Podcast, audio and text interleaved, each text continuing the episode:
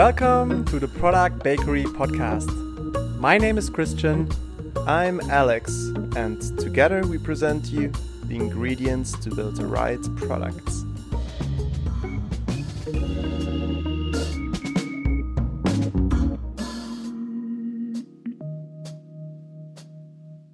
So, Alex, it's been a while, and we finally managed to sit together on the couch and do the podcast recording.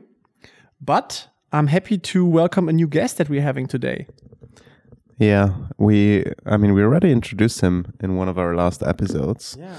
Today he's here in person again, so excuse any barking or eating the microphone, which uh, might potentially happen. But yeah, thanks for having me over at your place, Christian. As always, a pleasure, Alex. So, what's on our mind today? Ah, that's a good question. Anything specific in your mind? Well, I, I had a coaching call today, and there's a topic we've discussed, I think, a couple of times, but I was just surprised again how many product managers are struggling with the aspect of not having enough time. And I think this not only counts for product managers but also designers, right?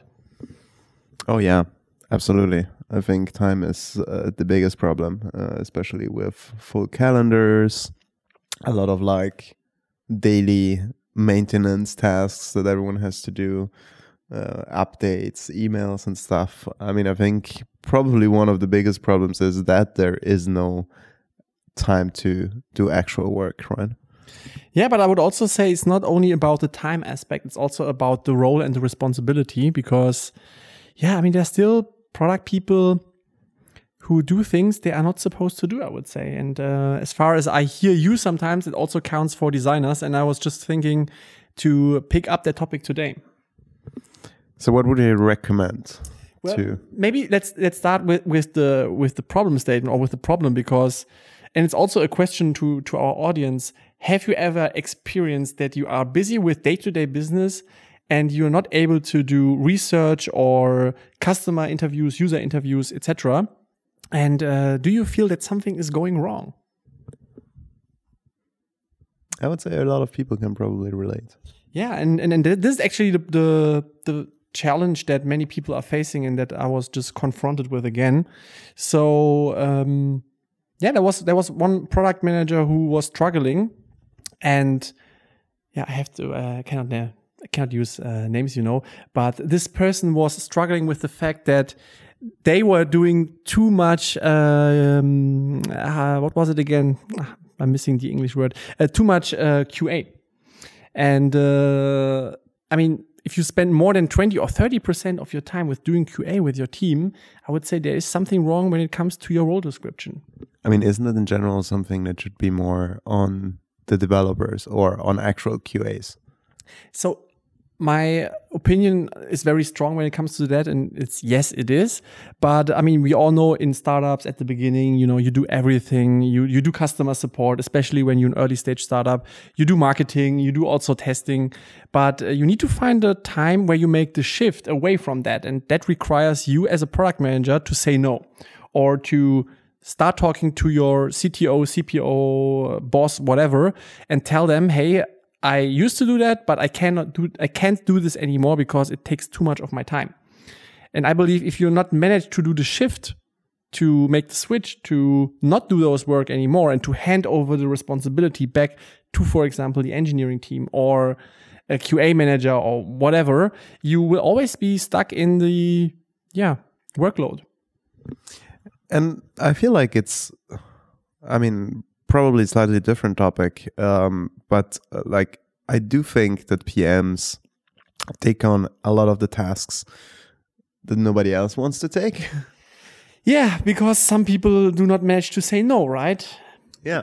Even though I mean the PM should in general be the one person saying no more than everyone else, but it's it's like all the way like uh, I think there is always like this idea also that PMs are the ones writing tickets and moving the tickets through the board and stuff like that. But like even that's something that probably shouldn't be necessarily only the PM's tasks, right? I think like the developers can actually take a lot of that load um, as well. Mm. and I think it should generally also help then the PM to have more time, right? Like I think if it's if the PM job is like writing tickets and QAing what's being launched, um, I mean, what's left from the actual product management? 100%. And uh, I think if you are in a position where you realize that you don't have enough time to do the things you would like to do, or that you want to do, or that you have to do, whether it's strategy or talking to your customers, I think it's important to sit down and, I don't know, to maybe write down, hey, what am I doing on a day to day business? And how much time does it consume of uh, of my day or of my week right? So if i if i come up with a list and qa is for example on top of that and it costs me 30% of my time or i don't know if i have to answer uh, questions within the sprint which takes 25% of my time let's say i'm just making up these, those numbers then i need to start revisiting my current situation and ask myself what can i do better or what can i uh, delegate to someone else? For example if i do qa and I don't want to do this anymore. And I also believe at some point it should be definitely taken over by the team. I think it's time to confront to, to I mean to confront your manager, right? To say, hey, it's it's I cannot take this responsibility anymore. And then I would also leave it up to the manager to solve that because a normal reaction is that on normal reaction or typical reactions are that, for example, your VP product says, no problem, just set up a meeting with the engineering manager and, and, and tell him or her, right? Or talk to the CTO. And usually a product manager does that, including myself in the past. But I think here it's important to delegate this back to the manager, right? Because that's that's a, that's a bigger issue. That's not a, a, product manager issue. That's something that needs to be discussed on leadership level and also defined. And it's important to make to make clear that this is the responsibility of your boss to initiate at least the process to discuss that. And you should be invited to those meetings, but as a participant, not as the leader. But is it only like the uh, responsibility of the boss, like, or how much do I, as an individual, also have the room to? I mean, I think it's at the end, it also comes down to the way how I work with my team, mm. right? And I feel like if I see that I'm the only one doing QA, like, can I directly delegate more to the engineering manager, or do I have to necessarily delegate it? Yeah, that's actually a very good question, and uh, it's not easy to answer because it depends on lot a lot on the the structures and the way teams work. And I mean, I just said what I said based on the call that I had today. For example, if you have like a, a CTO or CPO who are constantly pushing to deliver, who are also the founders of a company, for example, I mean, there's definitely a big conflict uh, within the roles, right? So I think especially there it makes sense to escalate this to a higher level. But I mean, if you're good with your team, you can also dis discuss this within the retrospective, saying, "Hey, I can't take that workload, and I believe as a product manager that you should take over as a team, and then you can discuss." But uh, it's also important to know that this is a process. Uh, it doesn't matter if you do this on a team level or on a leadership level. Such a change takes time, but the product manager is the one who should or who can who not who should, but who can initiate that process. And I believe that's important. And that's also a sign of product leadership to address those topics, to address the, the concerns that you have and to make sure that you come up together with a solution. And what would you say would be a good balance really in terms of like the work distribution or the different tasks that a PM should do throughout the day? I mean, you know, coffee in the morning first should be definitely. 10%. no, uh, again, it depends on, on the company and the structures, right? But I think there should be, if you look at a week, there should be always enough time, and I talk about hours to focus on strategy, to, I mean, actually to not work, but to think uh, to sit down and to just think is so important. And you know, these days people expect you to work and to do something to to to do to do something crafty. You know, by by writing stories or by I don't know moving tickets, as you mentioned. But this is not all about product management, right? It's to sit down and to to think, to look at data, to to evaluate what's going on, to talk to customers, to hear what they're missing, and to not directly to jump uh, jump to actions, but rather ask myself, what is a sensible or good change for the product and looking at the bigger picture? And uh, this is something that cannot happen if you are fully loaded with work and you don't have time. Yeah. And I see the very exact same thing, like also with uh, within design, right? Where I mean, the thinking, the exploring, the the trying to come up with new ideas um, that then can lead to new strategy or new tests or new experiments that you actually want to run. That is extremely important. And I think it goes back into um, the conversation also about being proactive versus reactive that we have a lot of the time. Yeah. And if you want to be proactive, you obviously need to have that time.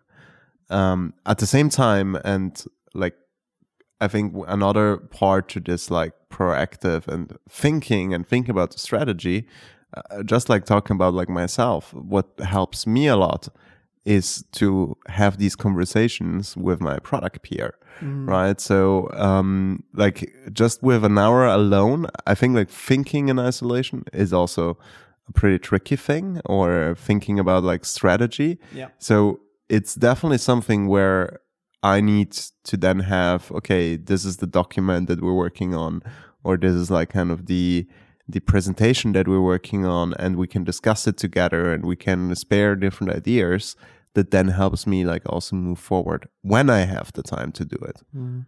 Yeah, and I mean, it's actually good that we talk about it. And I was also about to ask you, what are the the the most common, I don't know, work, work blockers or or day to day tasks designers do that they maybe not should be doing? I mean, a mix of things, right? Like there is always like, okay, I'm just like working on uh, some very specific designs that are being requested, right? So where the PMs or leadership or devs or so on. So I think like sometimes just like the, the actual design work doesn't allow or uses up a lot of like the time that you would need to actually like think more about the future of the product. Um, another big part is definitely like meetings alignments and stuff like Yeah. that so like uh, sometimes also formats that come through the business right like it's the stand-ups it's the retros it's like a lot of like rituals where everyone's always being invited but maybe it's not the best Yeah. time spent uh, for for a designer. And um, so yeah i would i would say it's probably a lot of that. Then i mean you document things um, you have like different conversations also within the the functional area of design where you align with other people where you give feedback. It's i mean at the end 40 hours is just like not a lot. And the biggest problem is actually like also context switching because if you have only a few hours here and there um, until you're like really getting into that mindset um, and until you have the focus and you're ready in the next meeting that's that's what also fucks you up a lot Yeah, and and that's why I'm also always telling product people to make sure to schedule meetings. I mean, as close together as possible, right? So if you have, let's say, at 10 in the morning a stand up, it makes sense to do the backlog grooming right after that instead of doing it in the afternoon and forcing people to go into this con- continuous interruptions and, and context switching modes. But I think this whole topic of, or generally this whole meeting culture that you, that you see in companies is to me like, I mean, honestly, it's a disease it's a real disease. Uh, so people spending so much time on meetings, and most of the time people say, "Hey, it wasn't worth it," and I I did something else, right? So, and, and I'm just thinking about, I created like a kind of. I don't know. I'm not sure how to call it, but like a kind of yes no uh, matrix to decide whether you want to go or should go to a meeting or not. Maybe we can, I mean, actually, we, we should link it into this podcast description. So please, if you're interested, make sure to click it. I will link it. So, uh, because uh, I think it's very important to ask the question, am I needed first of all? Can I contribute anyhow? And if the answer is no, maybe you shouldn't go there. And if the answer is, is yes, then you should still ask yourself the question, can I send someone else there? Or can I get the information afterwards, right? So the, the sorry, the first question is actually, um, am I someone who's needed in terms of contribution, or is it just for me to receive information? Because if it's a meeting where I just receive information, I would definitely ask myself if it makes sense to go there, or if I can read afterwards a TLDR email or something like that. So I know it sounds very simple. if there is one if there is one, yeah. I I know it sounds simple, but it helped me a lot back then to to better, yeah, schedule my time and also to say even more no at the end of the day. Yeah. I mean, I I totally agree with the concept. I have to say, looking at my personal calendar, um, I mean, obviously, it also changes like with different roles uh, and the different touch points that they inherit with a role, right? But for me, it's like really sometimes it's. I mean, well, the role description is pretty much meetings Yeah. at the end. Um, but yeah, that also means that uh, strategic work and uh, thinking gets moved into the evenings and into the after hours because there is simply not a lot of meetings where I can say no. Mm. Yeah. Yeah, I, I can understand, but but here's the thing: at the end of the day, whether it's meetings or you want to do more strategic work or whatever it is, the very first step is to figure out where you spend time you're not supposed to spend time. And in my opinion, that's the very first step and the very first obstacle that you need to solve in order to move on, right? We don't need to talk about how to do better research or how to change processes in a bigger style. First of all, you need to make sure that you can free up yourself to be able to think and then come up with solutions and, and pitch it. And as you said, involve other people like your product peer, your design peer. But in order to do that in a good and effective way, you need to start with yourself. And that's actually, yeah, my, my point of view to start with that. Yeah, I uh, I I think that's that's that's a good point, right? Like going and analyzing the time and then optimizing based on that. Uh, and freeing up enough time. I think the calendar is actually like a really important tool here. I mean, people back then were when we worked at SumUp, when when they when they uh, passed uh, through my desk, they were always saying to me, "Christian, you're just looking at your calendar all day. Are you working?" I said, "Yes, that's what I'm doing. I'm thinking about my time. it's so important." Yeah, yeah, yeah. Cool. Well, then, um, I mean, I would say time management starts with a clean calendar and with a good understanding of each individual's calendar and the time that we spend. And say no. Absolutely. One of the most important things in product. So, anything else to say? No. Bam, that was effective. cool. Then, Strunke, it was great uh, spending oh, the one evening more with thing you. we should not forget is to not forget to click the subscribe button. Oh, yeah subscribe, and talk to you next time. Bye bye.